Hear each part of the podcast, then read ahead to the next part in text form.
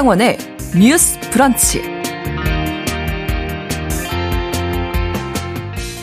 안녕하십니까. 아나운서 신성원입니다. 온라인상에서 중고 거래 하는 분들 많으시죠? 얼굴을 보지 못한 상태에서 돈을 입금하고 거래를 하다 보니 불안한 구매자들이 많았고요. 이 때문에 안전 결제 시스템이 도입돼서 실제로 이용하는 분들이 많아졌습니다.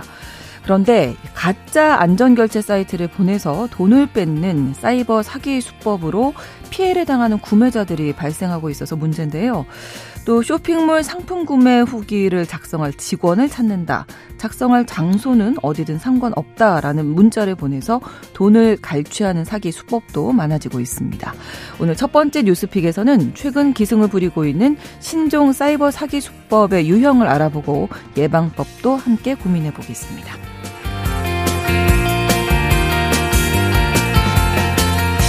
지금 우리 축산 농가에서는 럼피스킨병이라는 가축 전염병이 확산되고 있어서 비상입니다.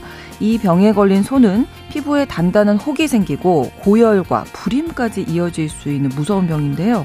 특히 충남에서 시작돼 경기도 일원까지 확산되면서 전국의 축산 농가가 긴장하고 있는 상황입니다.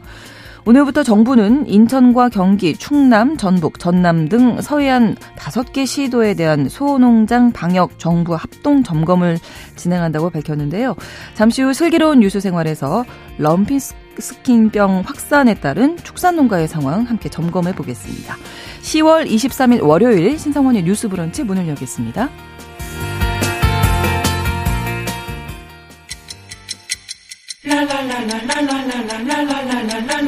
듣고 공감하고 진단합니다. 우리 사회를 바라보는 새로운 시선. 신성원의 뉴스 브런치 뉴스 픽.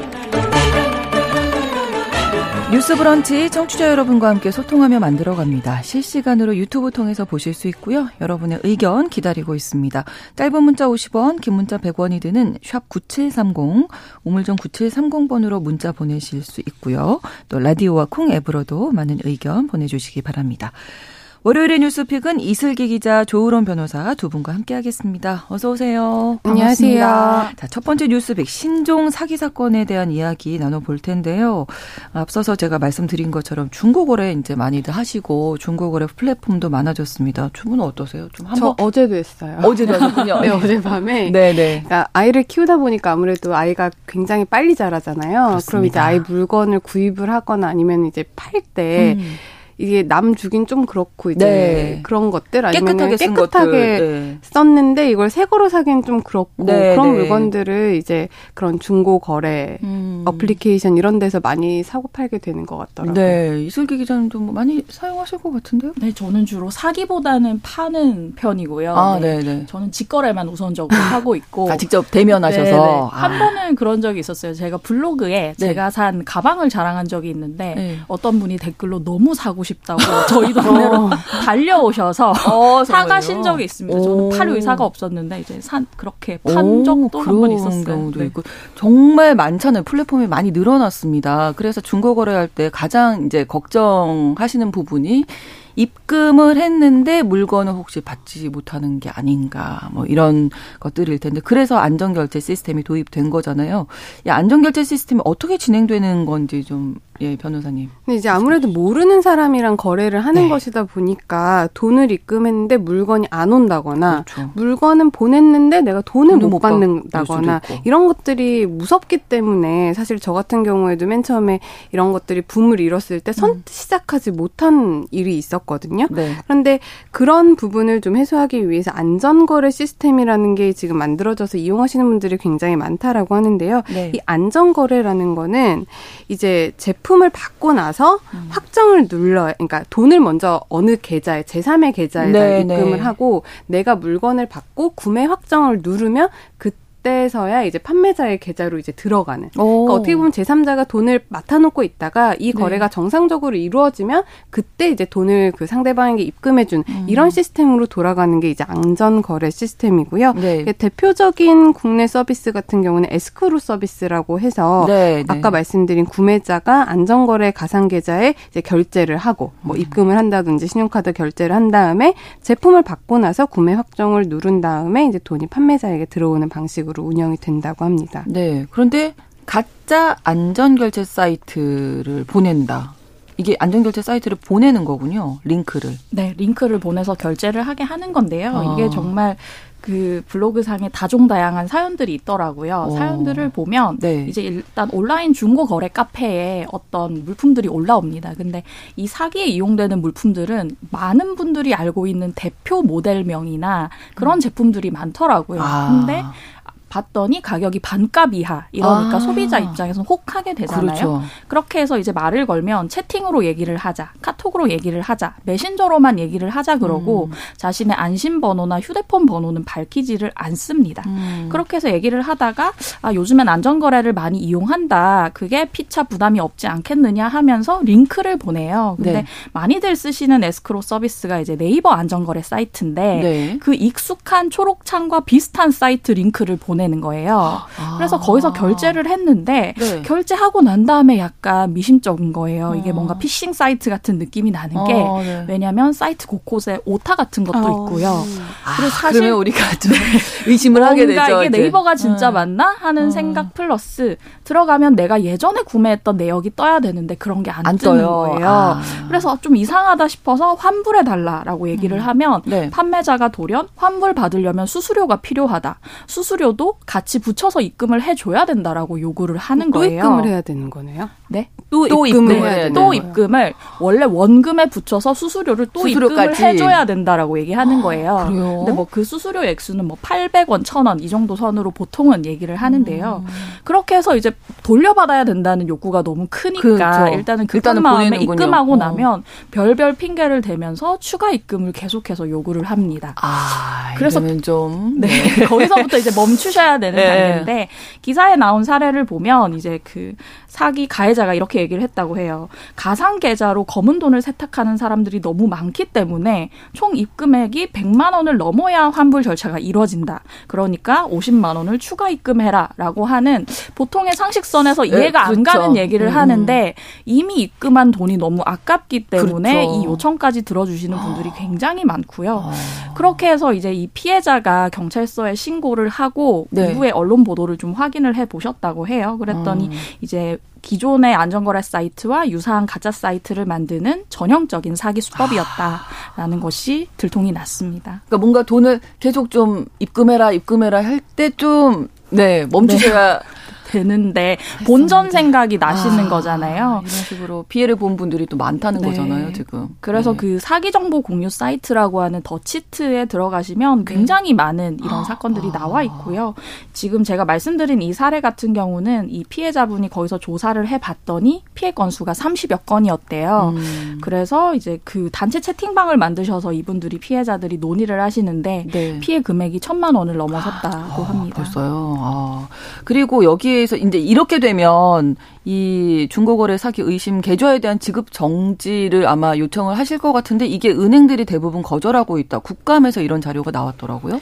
이제 지급 정지라는 거면 네. 이제 통신 사기 피해 환급법상에 이제 지급 정지라는 절차가 있는데 네. 예를 들면 보이스 피싱이라든지 음. 아니면 불법 대출을 받아서 내가 어떤 계좌에 돈을 넣는데 이게 보이스 피싱이다 아니면 네. 대출 사기다라고 이제 생각이 들면 이제 경찰서에 신고를 하게 되잖아요. 그러면은 경찰에서 아니면 그 피해자가 이 계좌를 좀 지급 정지해 달라고 은행사에게 요청을 합니다. 네. 왜냐하면은 그 계좌에 내가 돈을 넣었는데 이 계좌가 묶이지 않고 계속 거래가 되다 보면 내 돈이 없어져 버릴 수가 있잖아요. 그렇죠. 그렇기 때문에 지급 정지를 빨리 요청을 하는 게 굉장히 키포인트라고 할 수 있는데 네. 이렇게 개인 간의 물건 사기 아니면 뭐 어떤 투자 사기와 같은 경우에는 이 통신 사기 피해 환급법상의 전기통신 사기에 해당을 하지 않아요.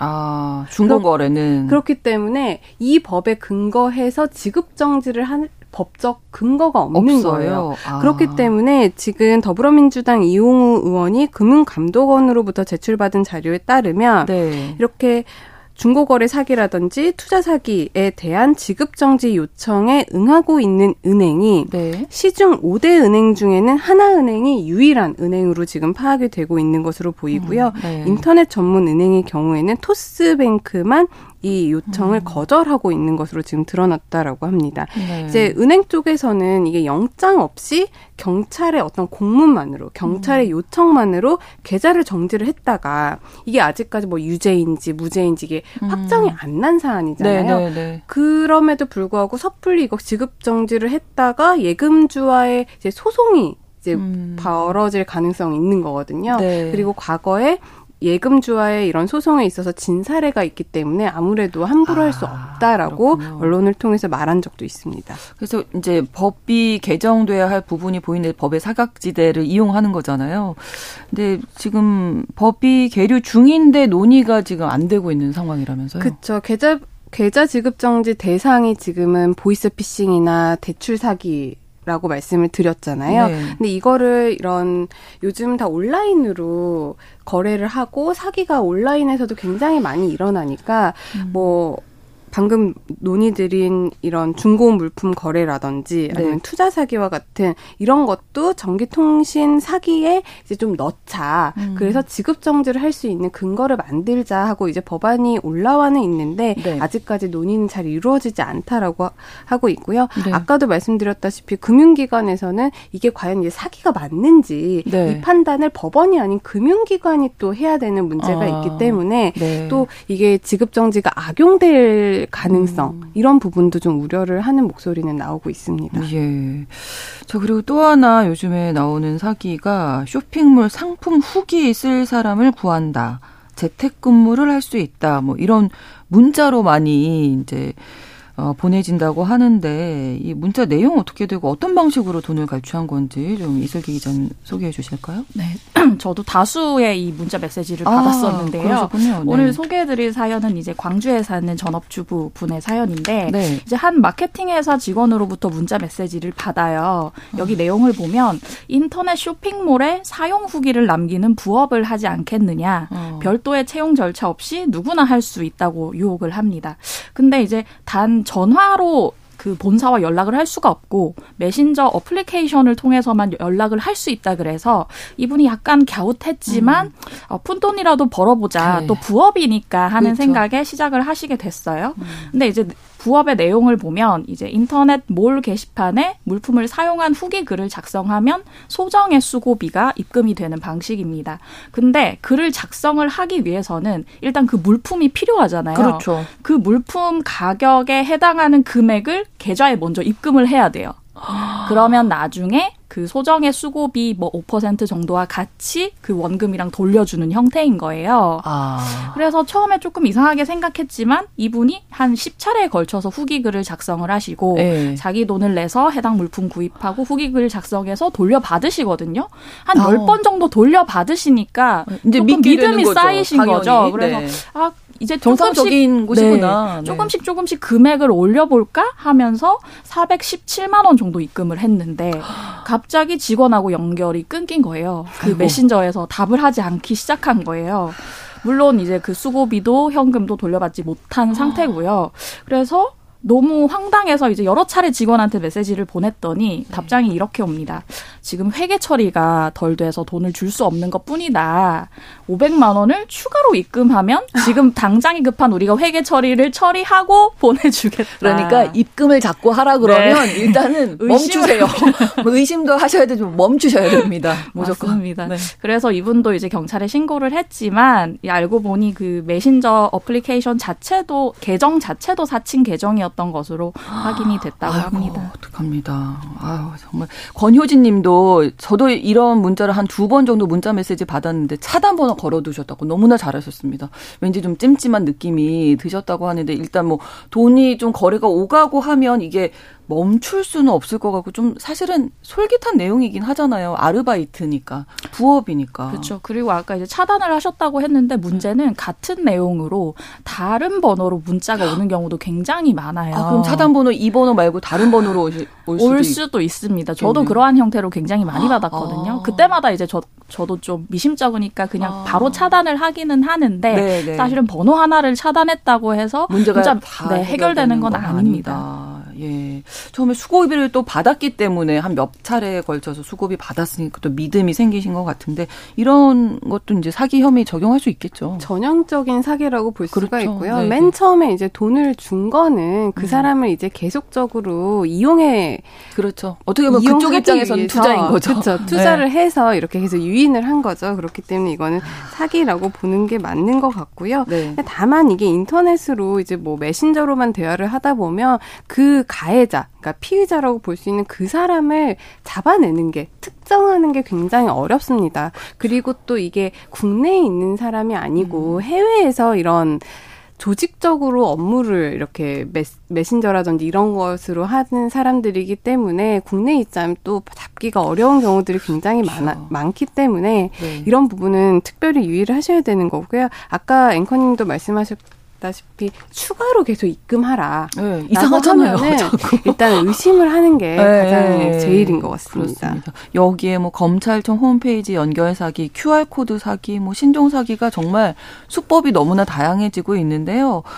어, 저희 시민 여러분들이 우리 국민들이 좀 스스로 조심해야 할 부분도 있을 것 같고 좀 정리 말씀을 해주시면 네. 일단은 스스로 방어선을 만드는 게 우선이기 때문에 예, 예. 지금 법의 사각지대도 좀 있기 때문에 그쵸. 혹시나 해서 그래서 이제 무조건적으로 제가 많이 말씀드리는 게 이러이러한 사기 유형이 있다는 걸 미리 인지하시는 게 좀 중요할 것 같아요. 그래서 방금 말씀하신 부분 가운데 QR 코드를 이용한 사기를 네. 큐싱이라고 하거든요. 큐싱. 그 보통 저희가 이제 스마트 스마트폰 카메라로 QR코드 스캔을 해서 접속을 많이 하는데 네. 이 스캔을 하면 악성 프로그램을 다운받게 돼서 아. 내 이제 핸드폰에 있는 정보를 털어가는 혹은 가짜 금융기관 사이트로 유도를 해서 자금 이체나 결제를 요구하는 시스템인데 어. 사실은 저희가 무시로 QR코드를 스캔하는 경우가 많은데 맞아요. 이 경우도 좀 조심을 하셔야 될 것 같고요. 네, 네. 그리고 말씀하신 것처럼 뭐 검찰 같은 기관 홈페이지를 사칭하는 케이스도 너무 많고요. 음. 그리고 이제 좀 중고거래 예방책에 있어서 제가 말씀드리고 싶은 부분은 네. 이 사기 피해자들이 하나같이 하시는 말 씀이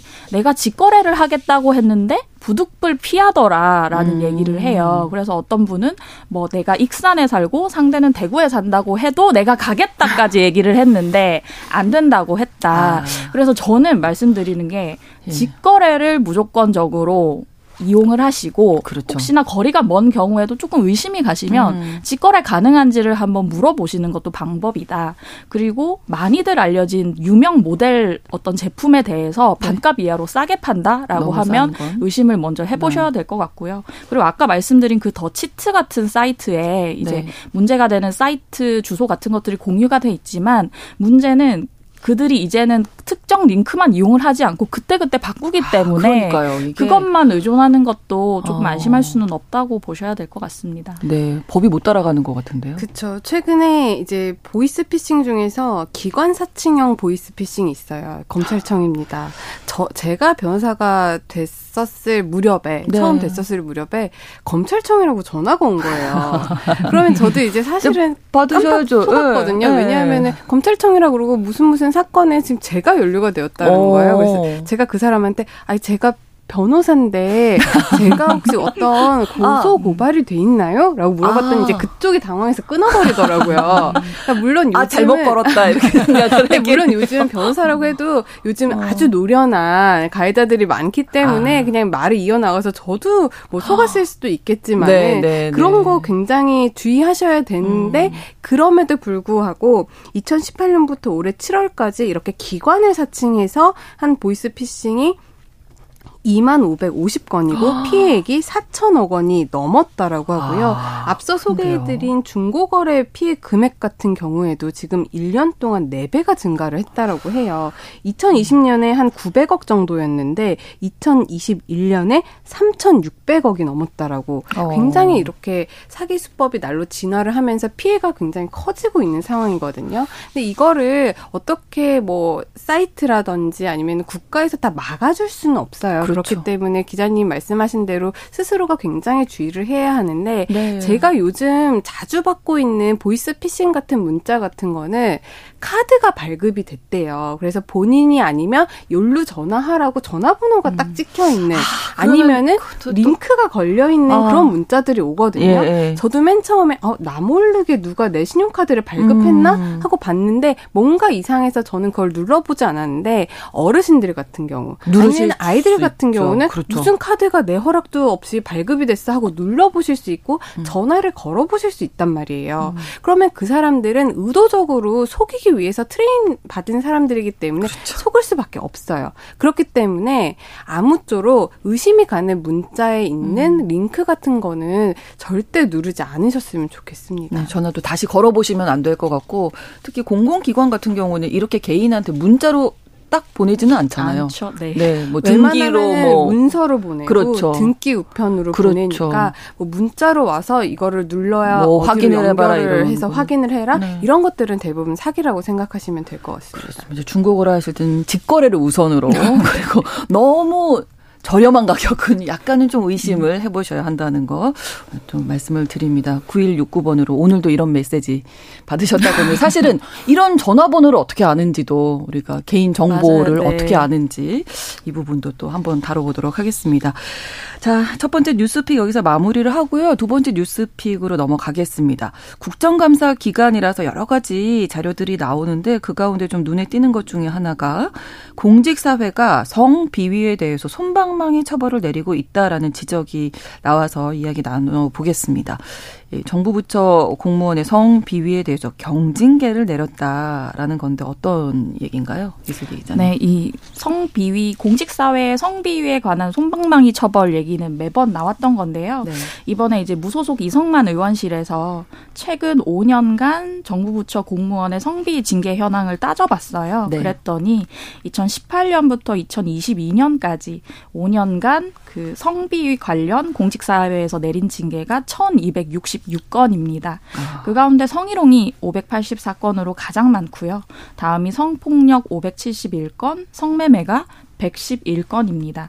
그 징계 수위를 보면 저희가 이제 공무원 중징계라고 하는 것은 파면, 해임, 강등, 정직이고요. 음. 경징계라고 하는 것이 감봉과 경 견책인데요. 네. 이 성매매 111건이 적발됐다고 아까 말씀드렸는데 네. 그 징계 중 56건 그러니까 이제 50% 정도가 감봉이나 견책 같은 음. 경징계였어요. 이 부분이 조금 이제 국민들의 공분을 사는 음. 부분이고요. 네. 뭐 얼마 전에 또 이제 판사가 이제 출장 중에 성매매를 했다고 해서 국민들의 공분이 인 적이 있는데 국가 공무원이 성매매라는 불법 행위를 저질렀을 때 감봉 견책만으로 넘어갈 일이냐라는 음. 지적이 제기되는 부분이고요. 네. 그리고 성폭력 같은 경우는 571건의 징계가 있었는데 그 가운데 그 가운데 해임이 42.6%로 가장 많았습니다.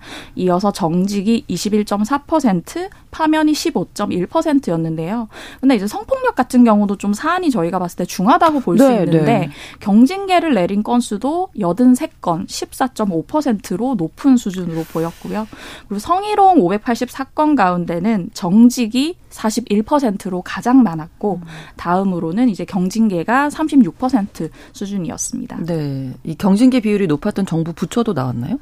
네, 특히나 이제 소방청과 과학기술정보통신부가 타 부처 대비 좀 성폭력 징계가 약한 것으로 보였거든요. 네. 소방청 같은 경우는 47건의 이제 성폭력 건수가 있었는데 어. 파면이 0건이었고 해임이 2건이었어요. 사실 파면과 해임이 공무원 징계 가운데선 가장 센 거라고 볼 수 있는데 그렇죠. 47건 가운데 2건밖에 없었고요. 51.1%가 정직 정도의 처분을 받았습니다. 경징계를 받은 비율도 34%여서 다른 부처 평균이 15%거든요. 경징계 네. 비율이. 근데 네. 여기가 좀 높은 것으로 볼 수 있고 음. 과학기술정보통신부 같은 경우도 43건의 성폭력 징계 중에 감봉 견책 같은 경징계가 36.4%였다. 그래서 다른 부처에 비해 좀 낮았다고 보시면 될 것 같습니다. 전체적으로 어, 성비위 관련 이 건수가 너무 많지 않아요? 천 건이 넘어가는데 공무원 사회에서. 근데 또 징계가 그렇게 어, 강하지 않았다. 제식구감 싸기인 건지 온정주의인 건지 이런 이야기 잠시 후에 또 자세히 더 나눠보도록 하겠습니다. 뉴스 브런치 1부 마치고 2부에서 뉴스픽 계속 이어가고요. 11시 30분부터 일부 지역에서 해당 지역 방송 보내드리겠습니다.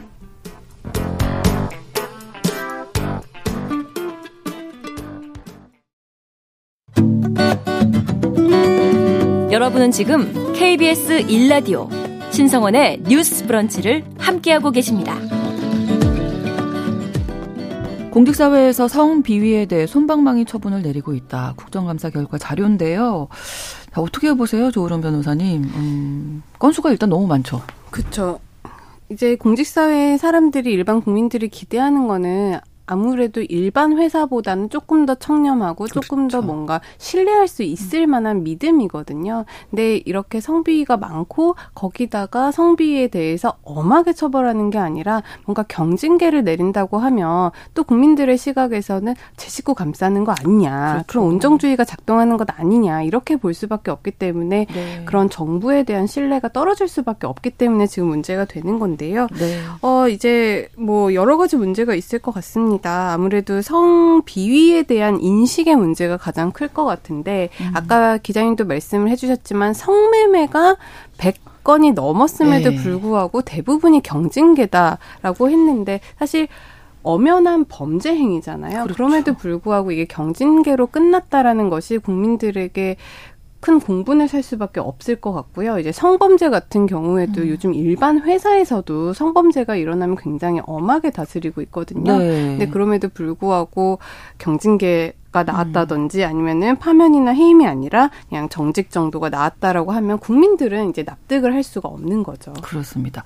또 한 가지가 복지부 산하기관 직원들이 이렇게 징계 처분을 받았는데도 급여가 지급이 됐 없다는 거잖아요. 네. 이종성 국민의힘 의원이 이제 보건복 지부 산하 기관들로부터 이제 제출받은 자료가 언론 보도를 통해서 발표가 됐는데요. 네. 이제 국민건강보험공단, 국립중앙의료원 같은 경우가 이제 보건복지부 산하 기관들입니다. 근데 직무를 수행하지 않은 임직원 37명에게 4억 4 1,339만 원을 이제 지급을 했다라는 건데요. 네. 이게 왜 이렇게 지급이 됐냐라고 하면 어떤 일이 생겨서 정직 처분을 받았다. 그러니까 음. 징계로서 정직 처분이 받았음에도 불구하고 직원들의 보수가 계속 나갔기 때문인 겁니다.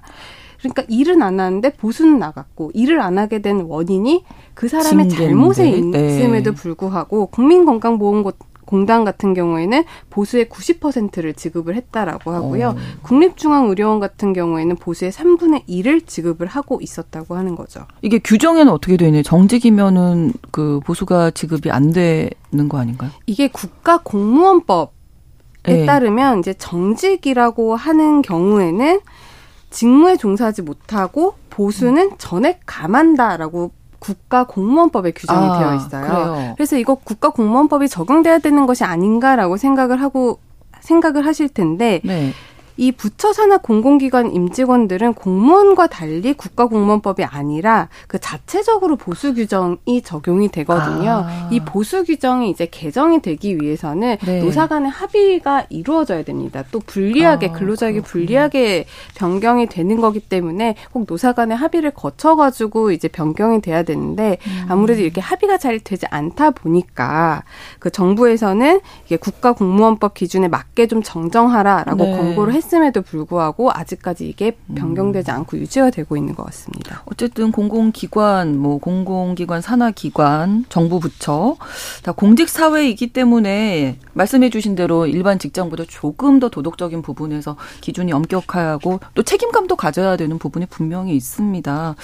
이 부분 좀 개정이 돼야 될 텐데요. 규정에 대해서도. 말씀하신 것처럼 공직 사회이기 때문에 더 이제 엄정한 기준을 적용해야 되는데 네. 사실은 제가 5년간 일어난 공무원 성비위가 1,200여 건이라고 하면 5년이라는 숫자를 치면 생각보다는 많지 않다는 생각도 음. 들어요. 왜냐하면 특히나 공식사회 내외에서 일어난 성비위 같은 건 피해자가 쉽게 피해 폭로를 하기도 쉽지 않고 드러나지 않은 부분이 더 아. 많지 않을까라는 생각이 들고요. 네. 특히나 이제 지자체 같은 데서 지자체장 같은 사람이 저지른 성비위 같은 경우는 네. 그 지방에서는 그 지자체장이 막강한 권한과 힘을 갖고 있기 때문에 더더욱 문제 제기하기 어려운 상황이지 음. 않을까 싶고요.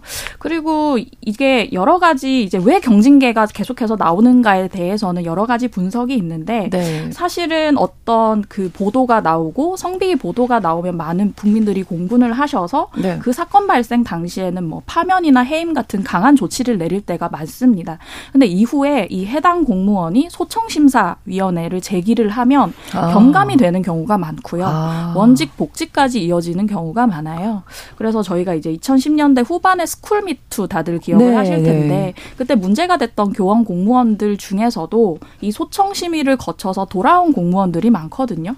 물론 소청 심사를 통해서 굉장히 엄정하게 소청 심사가 됐다면 돌아오는 것이 맞겠지만 사실은 이 소청 심사 위원회 자체의 젠더 감수성에도 조금 문제를 음. 제기하는 의견들이 있어요. 그 그러네요. 그 해당 공무원의 원직 복직을 좀 팔이 안으로 굽듯이 네, 운영이 네, 되는 네. 것 아닌가라는 음. 얘기들이 있고요. 그리고 이제 밖에 사기업들과 비교를 해보면 오히려 사기업들은 그 회사 내에서 성비위가 일어났거나 하면 매출 의 감소로도 이어질 수 있는 부분, 그 네. 유무형의 이미지 타격을 걱정하기 때문에 그렇죠. 그 해당 인사가 계속해서 뭐 회사에 일을 한다고 하더라도 여러 가지 페널티를 많이 준다고 합니다. 네. 근데 오히려 공직사회가 이런 데 있어서 음. 좀 엄정하게 해야 되는 부분을 거치지 않고 있는 것 아닌가라는 의문이 제기가 됩니다. 네, 조으론 변호사님. 사실 공직사회에서 성비위에 대해서 징계를 하는 부분들이 많이 개선이 되긴 했습니다. 예전에는 더욱더 경징계들이 많았고 이게 수면 위로 불거지지 않는 음. 경우조차 많았는데 그래도 이제는 인식 개선이 좀 많이 돼서 네. 성비위가 발생했다라고 하면 좀 적극적으로 대처를 하려는 움직임은 있는데 음. 그게 아직까지 제대로 잘 되지 않고 있다라는 것이 오늘 우리가 나눈 내용 중에 일부라고 말씀드릴 수가 있을 것 같은데 네. 이게 계속 인식 개선이 돼야겠죠. 그리고 그렇죠. 아까 말씀하셨다시피 아까 기자님 말씀하신 부분과 같이 이게 공직 사회 내에서는 마치 군대 내에서 성범죄 사건이 음. 발생했을 때 조직적으로 은폐하려는 시도가 있고 이런 부분 많이 우리가 보잖아요.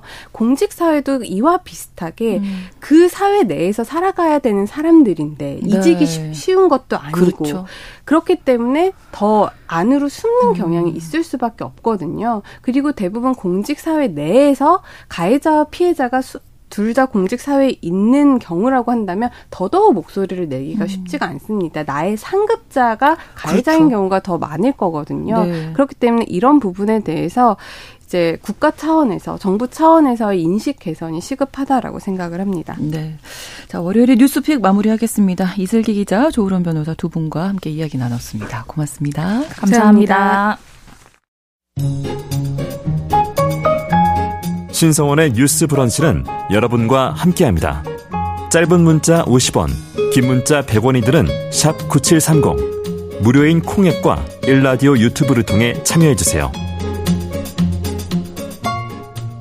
알아두면 좋은 뉴스들을 슬기롭게 정리해드리는 시간 슬기로운 뉴스 생활입니다. 서울신문 곽소영 기자와 함께하겠습니다. 어서 오세요. 안녕하세요. 자, 오늘 첫 번째 뉴스 어떤 건가요? 네, 주말부터 축산 농가들의 비상이 음, 걸려 있습니다. 그렇습니다. 이 소에게 나타나는 바이러스성 질병인 럼피스킨병 때문인데요. 네. 대부분 들어보신 적이 없으실 거예요. 생소하죠. 네. 네. 이게 국내에서 이 병이 발병한 게 이번이 처음입니다. 그렇군요. 이 지난 20일에 충남 서산에 있는 한 한우 농장에서 럼피 스킨병이 발생했다는 사실이 공식적으로 확인이 됐습니다. 어제 오전까지 충청 남도와 경기까지 확산이 돼서요. 현재까지 발생 확인된 발병 건수만 14건이라고 합니다. 네. 저 얼마나 심각한 병인지 좀 설명해 주시죠. 네, 럼피 스킨병은요. 가축 전염병법상 가장 피해 정도가 큰 제 1종 가축 전염병에 해당합니다. 같은 1종 전염병에 함께 속해 있는 게 흔히 아시는 구제역, 아프리카 돼지열병, 고병원성 조류 인플루엔자 이런 것 들이거든요. 네. 그만큼 여파가 큰 전염병이라는 뜻입니다. 이 럼피스킨병은요, 모기에 의해서 소만 감염이 되고요, 사람한테 전염은 되지 않는데요. 감염된 소는 손가락 한 마디에서 두 마디 정도, 이 단단한 혹과 고열 증상이 나타납니다. 어. 폐사율은 10% 정도고요, 우유 생산량이 감소하는 증상이 있습니다. 특히 소가 유산을 하거나 불임이 될 수가 있어서요. 경제적으로도 피해가 큰 전염병으로 분류가 되고 있습니다. 네, 이게 지난주 금요일에 충남에서 이제 발견이 됐는데 어제 오전까지가 충청남도 경 기까지 확산됐다. 10건이다 말씀해 주셨잖아요. 근데 방금 들어온 속보에 의하면 충북 음성에서도 럼피스킨이 추가 확진돼서 모두 14건 지금 발생한 상황이라고 하는데 아주 빠르게 번지고 있다는 생각이 맞습니다. 드는데 어떻게 우리나라에 들어오게 된 건지 밝혀졌습니까? 아닙니다. 이 바이러스를 가진 모기를 통해서 사실 전염됐을 수도 있고요. 어. 이 주사기나 물통 같은 매개물이 오염됐을 경우에도 전파가 될 수가 있습니다. 네. 그래서 아직 정확한 원인이 파악되지 않아서 이 농림축산식품부가 역학조사를 진행 중인데요. 잠복기가 최대 28일, 그러니까 거의 한 달에 걸쳐서 나타납니다. 네. 그래서 정부는요, 어제까지 럼피스킨병의 발병이 확인된 이 농장에 있는 소 약 638마리를 모두 살처분했습니다. 아. 또 확산 지역인 충남과 경기권 75개 시군에 48시간 이동 중지 명령도 내린 상태고요. 네. 긴급 백신도 공급 중입니다. 현재까지 충남에 있는 가축시장 10곳은 폐쇄된 상태고요. 네. 다음, 다음 달인 11월 1일이 원래 한우의 날이었거든요. 아, 그렇군요. 그래서 원래 서산에서도 이제 서산 한우 페스티벌이 열릴 예정이었는데 취소가 됐습니다. 사실 이미 사료 가격이 많이 오른 상태에서 이런 1급 전염병이 아. 돌면서 농민분들이 가장 많이 심란하실 것 같아요. 네. 우선은 더 퍼지지 않도록 방역에 총력을 다해야겠습니다. 네, 앞으로 좀 더 지켜봐야 될 것 같습니다. 자, 다음 소식은 어떤 것 준비하셨나요? 네, 최근에 국내에서요 사람과 동물의 피를 빨아먹는 이 빈대가 출몰을 하고 있어서요. 아, 이 뉴스 봤어요. 네, 네, 빈대주의보가 갑자기 내려진 상태입니다. 네. 2주 전에 인천의 한 사우나에서 빈대가 출몰한 사실이 알려졌고요. 대구의 계명대 기숙사에서도 빈대가 나타나서 기숙사와 강의실을 포함해서 대학교 전체를 긴급 소독하기도 했습니다. 이게 예전에 빈대가 있었다는 얘기 들었는데 한동안 이게 못 들었던 거거든요. 맞습니다. 이 우리나라에서 과거에 1960년대 70 년대까지는 빈대가 되게 흔한 해충이었는데요. 살충제 방역이 보편적으로 보급이 되면서 1980년 들어서는 사실상 토종 빈대를 찾아보기가 어려워졌거든요. 네. 근데 최근에 빈대가 나타난 배경에는 이 코로나19 엔데믹 이후에 외국인 관광객들이 많이 늘어났잖아요. 그래서 네. 외국에서 유입됐을 가능성이 큰 것으로 추정 중입니다. 실제로 내년 7월에 올림픽이 열리는 파리는요, 가정집뿐만 아니라 이 기차나 영화관, 이런 공공장소에서도 빈대가 출몰하고 있다고 합니다. 어. 그래서 학교 7곳이 휴고, 휴교를 할 정도로 빈대와의 전쟁을 치르는 중인데요. 영국도 올해 2분기까지 한 해충 방역업체에 들어온 빈대 신고가 1년 전에 비해서 65% 증가했다, 이렇게 밝히는 상황입니다. 네. 자, 그럼 어떻게 대처해야 되나요? 이제 빈대 물리게 됐다, 이러면. 네, 빈대에 일단 어떤 게 빈대인지 확인부터 아, 하셔야 될 텐데 네. 이 5에서 7mm 정도로 작고 날개가 없고 평평한 모양의 벌레예요. 음. 이 빈대에 물리면요, 모기에 물린 것처럼 피부가 빨갛게 붓고 가려운데요. 네. 보통 침대 시트나 침대 스프링 안, 장롱 이렇게 어둡고 따뜻한 곳에 번식을 합니다. 50도 정도 되는 고온에 약하고요. 천적은 바퀴벌레라고 합니다. 어. 근데 이 모기보다 빈대가 10배 더 많은 피를 빤다고 해요. 네. 근데 눈이 잘 보이지 않아서 비슷한 지점을 여러 번 무는 습성이 있다고 합니다. 그래서 빈대에 물리면 같은 지점에 직선으로 아니면 둥글게 여러 번 물린 자국이 생깁니다. 음. 물리면 가려움증을 넘어서 고열이나 쇼크, 폐혈증까지 어. 올수 있으니까요. 네. 이 가려움증이 심하다 싶으시면 병원에서 연고를 처방받거나 온찜질을 하는 것도 도움이 됩니다. 네. 그리고 빈대를 발견했다 싶으면요. 가까운 보건소에 신고를 하셔서 방역과 이 외래종인지 여부를 확인 요청하시는 게 좋습니다. 그렇습니다. 슬기로운 뉴스 생활 서울신문 곽소영 기자와 함께했습니다. 고맙습니다. 감사합니다.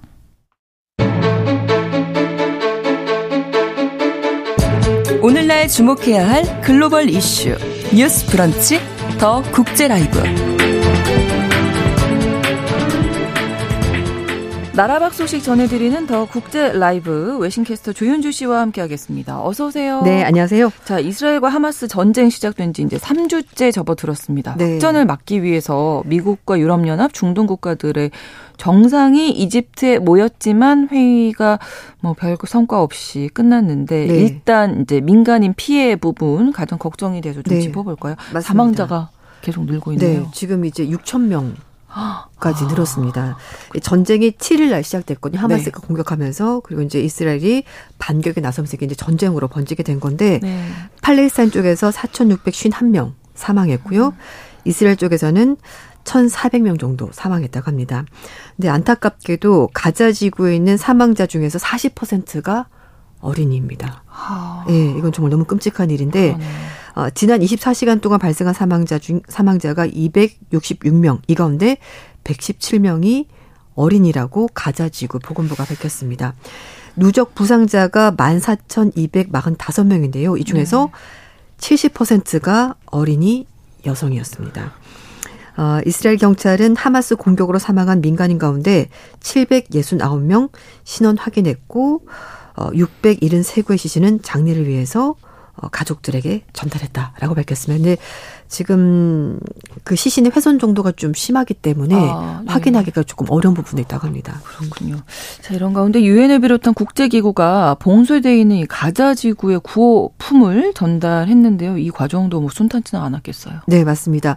세계 보건을 비롯한 국제기구가 21일 날 가자 지구 주민들을 위한 어, 구호품을 실은 트럭들을 이집트와 이 가자 지구 국경 지역의 라파 검문소를 통해서 전달하긴 했습니다. 네. 어, 20대 트럭이 들어갔는데요. 그 안에 물, 식량, 의약품 이런 거 들어 있었는데 이 팔레스타인 주민이 하루에 사용하기도 부족한 양이었다고 합니다. 국제사회가 지속적인 인도적 지원이 필요하다라고 요구를 하자 22일 날 2차 구호품이 들어갔습니다. 네. 근데 이 오전 10시부터 시작해서 가자지구 남부와 국경을 맞대는 이 라파 검문소에 있던 구호 트럭들이 이제 대기를 하고 있다가 네. 검문소 안으로 들어가서 가자지구 들어갔는데 이것도 사실 몇 시간 동안만 문을 열어준 겁니다. 음, 음 그러니까 열었다가 다시 닫고 열었다가 다시 닫고 아. 이제 이런 식으로 한 건데요. 어, 사실 이스라엘이 가자지구 전체를 봉쇄하고 있기 때문에 지금 전쟁 상황이고 식수, 전기, 식량, 의약품 모두가 끊겼기 때문에 어, 국제사회가 계속 구호를 해야 된다라고 얘기를 해서 들어간 거고 특히 뭐 알려진 바로는 조 바이든 미국 대통령이 좀 애를 많이 썼다고 합니다. 음. 바이든 대통령이 18일 날 이스라엘 전격 방문했고 가자지구에서 민간인 피해가 계속 불어나게 되면 어, 하마스뿐만 아니라 레바논 무장단체 헤스볼라 그리고 이란까지 어, 전쟁에 개입할 빌미를 주기 때문에 그러지 말고 여기서 좀 멈추자. 음. 인도적인 차원에서 지원을 하자라고 이스라엘 총리를 설득을 했고 그래서 네. 이제 그 봉쇄됐던 라파 검문소를 이집트와 합의를 해서 열어주기로 결정을 하면서 이제 구호품이 들어가게 된 건데요. 네. 유엔 네. 측에서는 어, 그날 들어간 물량만 하더라도 하루 물동량의 4% 불과하기 때문에 앞으로 계속 들어가야 된다라고 음. 얘기를 하고 있고 지금 현재도 라파 그 국경 검문소 앞쪽에 트럭이 100대 정도 대기를 하고 있습니다. 네. 지금 가자 지구 상황은 어떻습니까? 어, 일단 뭐, 하, 뭐, 사실 말로 표현할 수가 없죠. 뭐, 그렇죠. 지금 뉴스에서 계속 나오긴 합니다만, 병원도 공격을 받았고, 그리고 앞에 말씀한 음. 것처럼, 어, 사망자의 상당수가 어린이 여성이다 해서 예. 보니까, 지금 일단은 식수가 굉장히 부족한 상황이라고 하고요. 어린이들이 아. 너무나 많이 사망하고 있는 거 그런 거에 대해서 아 얘기를 하고 있고 상점 재고는 거의 바닥났고 네. 뭐 빵집은 다 문 닫았고 사람들이 식량을 구할 수 없는 상황이다라고 밝혔는데요. 팔레스타인 잠깐 말씀을 드리면 인구가 1,430만 명인데 가자 지구에 200만 명 정도 살고 있습니다. 근데 네. 가자 지구 면적이 어느 정도냐? 강서구 면적됩니다. 여기 강서구 면적인데 네, 우리나라 강서구에 얼마가 살고 있나? 56만 명 살고 있습니다. 근데, 근데 거기에 200만 네. 명이 살고 있습니다. 아. 그러니까 전 세계적으로 보더라도 인구 밀도가 가장 그러네요. 높은 지역 중에 하나인데 예, 예. 거기가 예. 봉쇄가 돼 있고 로켓이 떨어지고 있고 어린이가 죽고 식량이 없고 물이 없습니다. 그러니까 어느 정도 아, 음. 열악한 상황인지 네, 상상을 네. 하실 수 있을 것 같습니다. 음. 자 일단 또 가장 걱정스러운 게 지상전 얘기가 네. 또 나오고 있어서 바이든 대통령이 이스라엘을 방문했잖아요. 네네. 지상전이 연기됐다 이런 얘기는 있던데 어떻게 돼가고 있나요? 맞습니다. 이제 18일 날 바이든 대통령이 방문하면서 이스라엘 측의 지상군 투입이 좀 연기된 것 같다. 음. 결국 이제 바이든 대통령이 만류를 했다라고 미국 CNN 방송이 보도했는데요. 첫 번째는 일단 그 팔리산 측에서 그 미국 어머니와 딸 이제 풀어주면서 일단은 어, 어떻게 해서든지 그 석방 인질 석방 협상을 진행하면서 이걸 네. 이유로 지상군 투입을 좀 미루는 빌미로 압박을 가했다라는 얘기가 나오고 있고요. 네. 현재 카타르에서 지금 인질 협상을 했었는데 하마스가 가져주고 있었던 뭐 충분한 인도주의적인 지원 그리고 어, 인질 석방을 위해서 임시 휴전을 하면은 이런 부분이 좀 얘기가 될 것 같다고 하마스가 요청을 했다고 합니다. 그리고 네. 바이든 대통령도 지상군 투입 연계에 대해서 이스라엘 측과 얘기를 하고 있다라고 밝혔는데 네. 하지만 토니 블링컨 국무장관은 어, 미국은 모든 인질 석방을 위해서 물론 노력하고 있지만 어, 사실 이거는 이스라엘이 결정할 문제이고 미국은 조언을 할 뿐이다. 라면서 약간 선을 긋긴 했습니다. 음. 그러니까 적극적으로 개입할 수는 없다라는 거죠. 그렇죠. 음. 이스라엘이 결정할 문제인데 이스라엘은 지상전을 네. 하겠다는 쪽이잖아요. 맞습니다. 지금. 일단 이스라엘 측은 지금 계속 얘기하는 것이 이번 기회를 통해서 하마스를 제거하겠다라는 어. 것이 첫 번째 목표입니다. 그렇기 때문에 공습만으로는 부족하고 지상전을 진입해서 어, 타격하겠다는 건데요. 음. 음, 하지만 지금 이스라엘 국방장관도 이게 빨리 끝나지 않을 것 같다. 적어도 3개월 정도는 아. 전쟁, 전쟁이 지속될 것 같다고 말했는데요. 네. 갈란트 이스라엘 국방장관은 결국 한 달, 두 달, 어쩌면 석 달까지 시간이 걸리겠지만 그 이후에는 하마스가 존재하지 않을 것이다. 그러니까 하마스를 없앨 때까지 전쟁을 계속 하겠다라고 얘기를 하고 있습니다. 그리고 미국 CNN 방송도 갈란트 장관 발을 전하면서 지상군 투입은 피할 수가 없을 것 같다. 그렇지만 이게 어떤 전면적인 지상전이 될지 아니면 음. 어, 어떤 소수 부대를 투입을 해서 하마스 요원들과 하마스 관련 시설만 정밀 타격하거나 또는 인지를 구출하는 쪽으로 작전을 진행할지 이 두 개 중에 어느 걸 선택할지는 아직까지는 알 수가 없다라고 얘기를 하고 있습니다. 석 달이면 이제 겨울로 접어들고 있어서 더 상황이 안 좋아지지 않을까 네. 민간인들은 네. 이게 너무 걱정이 되는데 하마스도 이스라엘 공격에 대비하고 있는 정황이 포착되고 있다고요. 맞습니다. 미국의 워싱턴 포스트가 보도한 내용이고요. 하마스가 음. 작년에 각종 무기 운용 지침과 이스라엘 군사 장비 취약점을 담은 군사 매뉴얼을 이미 만들었다고 합니다. 그러니까 네. 그냥 하마스도 아무 생각 없이 공격한 건 아니라는 거죠. 음. 당연히 이스라엘 측에 반격이 있을 걸로 알고 거기에 대비해서 매뉴얼까지 만들었다고 하는데요. 네. 이게 이제 군사 기밀로 분류가 돼 있고 어, 오사마 빈 라덴의 스승 알려진 압둘라 아잠의 사진까지 박혀 있다고 합니다. 그러니까 정예 부대 다 모여가지고 아. 이스라엘을 공격하겠다라는 건데 이 하마스의 최종의 부대로 알려진 알카삼 대단이 이 사진을 가지고 있었다고 하는데요. 기습 공격에 가담한 인원이 1,200명 정도 된다고 하고 알카삼 대에서도 핵심 정예 부대로 꼽히는 누크바 특수대원들이 이 공습을 주로 했다고 하니까 음. 하마스도 미리 나름대로 준비를 하고 이번 작전을 진행했습니다. 하지만 이제 앞에서 말씀하신 것처럼 너무 민간인 피해가 많다 보니까 네. 잔혹성 이런 거 얘기가 많은데요. 특히 하마스가 농업 공동체인 키부츠를 중심으로 민간인 거주지를 공격했고 그리고 실제로 민간인 수백 명을 납치했었는데 이것도 이 군사 기밀 문서 안에 다 계획에 들어 있었다고 합니다. 그렇군요. 음. 사우디아라비아 같은 경우는 이제 이스라엘하고 외교 관계 조립을 중단했는데 네. 사우디아라비아가 이스라엘과 하마스 모두 비판했다면서요. 그렇습니다. 이제 사우디아라비아는 팔레스타인 자치 정부는 이제 지지를 하지만 그러나 네. 하마스의 공격은 비판적 입장인데요. 음. 어, 사우디아라비아 왕자가 이스라엘과 팔레스타인 무장 정파 하마스의 양쪽 모두 전쟁 일으킨 모두에 대해서 강력히 비판했습니다. 투르키 알 파이살 사우디아라비아 왕자가 어, 연설하면서 이번 전쟁의 영웅은 아무도 없다. 음. 단지 희생자만 있을 뿐이라면서 이스라엘 하마스 모두 다 공격했습니다. 네. 특히 이 아랍권 국가의 관계자가 하마스를 직접 비판한 것은 이례적인 일이라고 하는데요. 음. 투르키 왕자는 하마스에 대해서 연령, 성별을 가리지 않고 민간인의 표적을 삼고 있지 않냐라고 말하면서 이슬람 명령에는 민간인 해치라고 하는 것은 절대 없다. 어. 이거는 이슬람 명령에도 위반되는 거다라고 지적을 했고요. 네. 또 하나 이스라엘에서 마찬가지입니다. 결국 이스라엘도 반격에 나서면서 가자지구 있는 무관 민간인들이 목숨을 잃었고 그렇기 때문에 음. 이스라엘도 당연히 비판받아서 마땅하다 이렇게 하고 있습니다. 한편 영국의 BBC는 사우디 왕실의 고위 인사가 이례적으로 솔직하게 입장을 밝힌 거라면서 현재 이스라엘과 하마스 전쟁에 대해서 사우디 지도부의 생각을 잘 보여준 것으로 보인다. 이렇게 평가를 했습니다. 네. 지금 이 중동 또 유럽 국가 정상들이 이집트에 모였잖아요. 네. 이 전쟁 관련해서 논의는 했는데 네. 성과가 없었다. 사실 이제 이렇게 음, 많은 정상들이 모일 때만 하더라도 그래도 유럽 국가 정상들, 뭐 네. 미국도 그리고 특히 이제 중동 국가 정상들 모였기 때문에 뭔가 그래도 하나라도 해법을 음. 내놓지 않겠는가라고 그렇죠. 생각을 했었는데요. 하지만 사실상 뭐 아무것도 없었습니다. 공동선언도 채택하지 못했는데요. 네. 이집트 카이로에서 평화를 위한 정상회의가 21일 열렸습니다. 어, 이탈리아 총리, 뭐 스페인 총리, 유럽 정상들 그리고 카타르, 바레인, 유르단, 쿠웨이트, 어, 그리고 남아프리카 공화국 지도자까지 총출동했는데요. 네.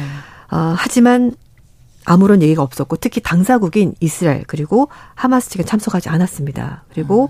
팔레스타인 자정부 수반만 참석했기 때문에 이 전쟁의 직접적인 책임자가 아무도 없었기 때문에 사실 주인공 없이 그렇죠. 이 얘기를 한다는 것이 음. 어쩌면은 어 회의 결과가 예, 뭐 예정돼 있다라고 볼 수 있을 것 같은데요. 하지만 이탈리아 총리는 일단은 전쟁 확대는 피해야 된다. 네. 음, 분쟁 당사국들이 아, 해결책 위해서 로드맵 수립해야 된다라고 밝혔고요. 그리스 총리도 어떤 군사적 개입도 없이 정치적으로 문제를 해결해야 된다라고 얘기는 했습니다만 어쨌든 실질적인 성과는 없었습니다. 결론은 그러니까요. 그렇습니다. 그러니까 뭐 음. 어떤 구체적인 해법이 나와야 네. 이게 실효성을 가지게 되는데 음. 그렇지 않고 약간 선언적인 얘기만 한 것 같거든요. 그렇죠. 일단 뭐 가장 걱정하는 것은 앞에도 말씀드렸습니다만 지상전이 진행되면서 어떻게 해서든 좀 막아보고 막아야죠. 싶다는 것이 네. 국제사의 가장 큰 과제인데요. 이미 지금도 너무 피해가 많기 때문에 네, 특히 맞아요. 그래서 이제 미국 일각에서는 하마스의 인질로 일부 미국인이 가자 지역에 억류되는 걸 보이는 상황에서 이스라엘 지상전에 대해서는 좀 더 신중할 필요가 있지 않냐라는 음. 목소리가 나오고 있고 결국 지상전이 시작이 되면은 가자 지구 내에 있는 다수의 민간인이 또 추가적으로 희생이 될 것이고 그렇게 그렇죠. 되면 이란과 헤즈볼라가 본격적으로 개입을 할 수 있다 이런 우려를 하고 있다고 분명 전했습니다. 전쟁이 더 커질 수 있다. 네. 이러면. 그래서 이제 미국은 네. 이스라엘의 하마스 공격은 지지하되 과도한 보복은 자제해달라고 간접적으로 메시지를 전달하고 있습니다. 특히 네. 조 바이든 미국 대통령의 재선 가도에도 부정적 영향을 주고 있는데요. 그렇죠. 아무래도. 네. 그래서 예. 이제 여론조사에서도 지금, 어, 트럼프 전 대통령과 바이든 대통령이 어, 다음 대선을 붙는다. 그럼 네. 누굴 찍겠습니까? 라고 봤었을 때 네. 바이든 대통령 41%, 트럼프 전 대통령 46% 이렇게 나와서 음. 트럼프 전 대통령이 지금 앞서는 분위기가 됐습니다. 그렇군요. 그리고 전체 응답자 중에서 58%가 이스라엘을 전폭적으로 지원한 바이든 대통령의 정책에 대해서 지지한다라 밝혔고 64%는 미국이 이스라엘에 대해서 군사적으로 지원할 책임이 있다라는 대답이 나왔습니다만 또 반대편에서는 또 그렇지 않다는 얘기가 나오고 있기 때문에 네. 이것 역시 좀 힘든 부분이고 특히 어, 집권 민주당을 지지했었던 무슬림 온건 무슬림 유권자들도 네. 이탈할 가능성이 있기 때문에 이것도 선거에서 좀 부담으로 작용할 가능성이 음. 있습니다. 네, 앞으로 이 전쟁이 뭐 앞으로 미국에서는 음. 또 대선과 연결이 네. 되는 거군요. 좀 피해가 좀 없었으면 좋겠는데. 맞습니다. 네. 알겠습니다. 더 국제 라이브 조현주 외신캐스터와 함께 했습니다. 고맙습니다. 네, 감사합니다. 뉴스 브런치 10월 23일 월요일 순서 마치겠습니다. 저는 내일 오전 11시 5분에 다시 오겠습니다. 고맙습니다.